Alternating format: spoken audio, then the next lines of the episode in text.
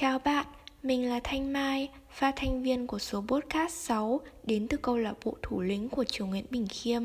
Cảm ơn các bạn đã ngồi đây lắng nghe những mẩu chuyện nhỏ của mình về những ngày cuối năm.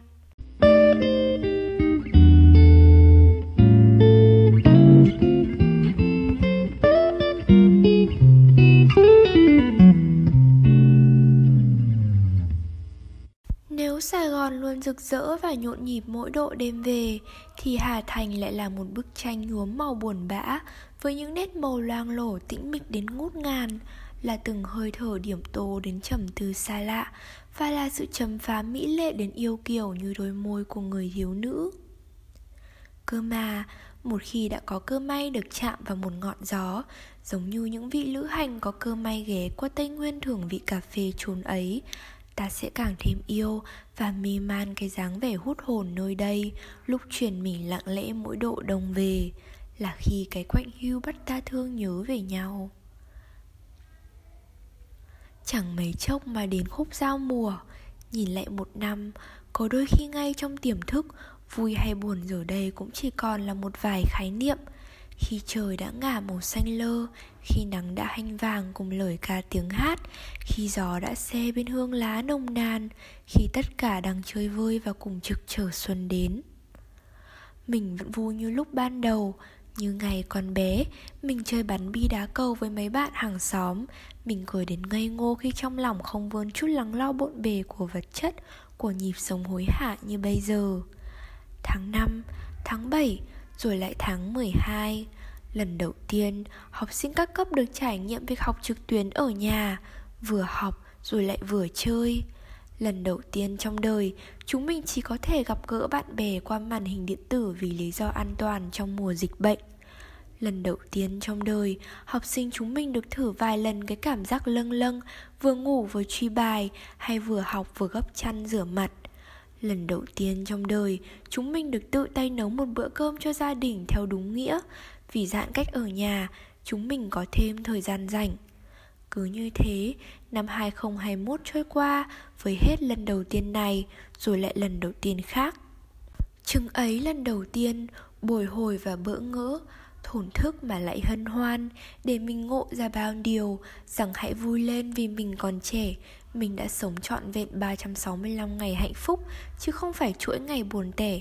Mình sống một ngày mà lặp lại thêm 365 lần. Những tháng ngày ở nhà trôi qua như vậy đấy nó dịu êm nhưng man mác buồn. Tự hồ cái cảm giác mở cửa sổ ra nhìn xuống phố. Thành phố đã lên đèn Không xô bồ vồn vã, Nhưng khiến lòng người lượn sóng lăn tăn. Chúng mình nghĩ về nhau, Rồi lại nghĩ về nhau. Biết bao nhiêu lần, Là một lần hay là một trăm lần, Mẹ mình ngồi bó gối mơ màng, Thẫn thờ mà tự hỏi bao giờ mới được phát lương. Biết bao nhiêu lần là một lần hay là một trăm lần, Ba mình đi công tác xa về Mà hỏi ở ngoài Bắc mọi người có ổn không con Biết bao nhiêu lần, Là một lần hay là một trăm lần, Ông bà mình thao thức không ngủ được Mà giữa đêm bắc điện thoại rằng, Bao giờ mới hết dịch đây Năm 2021 đã trở thành một năm vô cùng đặc biệt, là 365 ngày trong lành với 8.760 giờ mới mẻ. Dù nhịp sống hối hả vì dịch bệnh mà có chậm lại đôi lần, chúng ta vẫn không ngừng phân đấu và hy vọng. Là những học sinh cấp 3, chúng mình vẫn chăm chỉ ôn luyện cho kỳ thi đại học sắp tới. Là học sinh cấp 2, các em vẫn ngày ngày lắng lo cho những dự định trong tương lai của mình là nhà văn, là cô giáo, họ vẫn miệt mài bên công việc dù hình thức thực hiện có chút đổi thay. Là bác sĩ, là y tá, là tình nguyện viên, họ đã luôn cố gắng gồng như những người anh hùng thực thụ để giữ chúng ta trong giấc ngủ ngọt ngào. Phải chăng là do dịch bệnh? Khi hiểm họa cận kề, con người ta bỗng nhạy cảm và cẩn trọng hơn trong lời nói, trong suy nghĩ và cả trong hành động. Người ta mường tượng về tương lai nhiều hơn bao giờ hết. Đó là sự cộng hưởng nhịp nhàng của lắng lo và sợ hãi. Dẫu thế nào đi nữa, Có một điều không thể phủ nhận. Cho đến cùng Nỗi chăn trở trải qua đêm dài Rồi bỗng nhiên cũng được trải chuốt nhẹ như chiếc tơ hồng. Đó phải chăng là lý do tại sao mà chúng ta luôn chọn một cái nhìn đằm thắm khoan dung nhưng không kém phần sâu lắng cho dòng chảy thời thế đổi thay và không phải là phó mặc cho số phận? Mình biết dòng đời là hữu hạn và chính sự hữu hạn đã khiến con người ngày một mạnh mẽ và quật cường hơn khi sẵn sàng đứng lên, dùng tâm la chắn cuối cùng mà chê cho những người cùng khổ.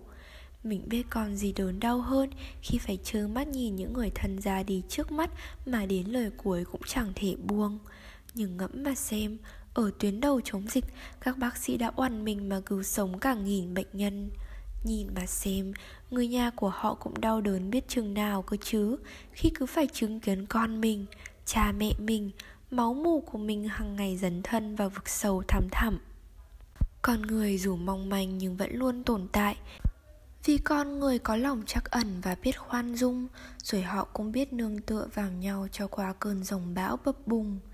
Chỉ là ngay trong tiềm thức Mình cho phép bản thân mình ồn ào thêm một chút để biết mình không cô đơn, để biết mình còn may mắn hơn bao người, để trải lòng và sống trọn tình vệ nghĩa.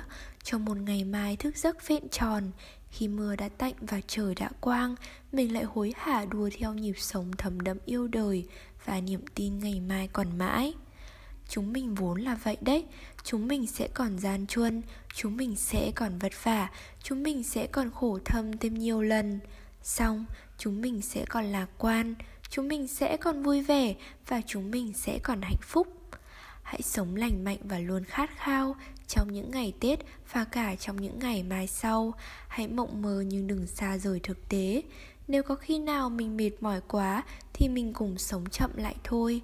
Cái chậm này không phải là trì trệ, là bỏ lỡ, mà là để vẽ cho mình thêm khoảng trống, để mình chín chắn hơn, để mình đừng sai lầm, để mình đừng vấp ngã. Hay để rồi sau đó, nếu bị quật xuống, mình cũng lại vững vàng đứng lên để quyết tâm sống một đời không vô cảm. Hãy để nụ cười luôn nở rộ trên môi và cả chín khóe mắt.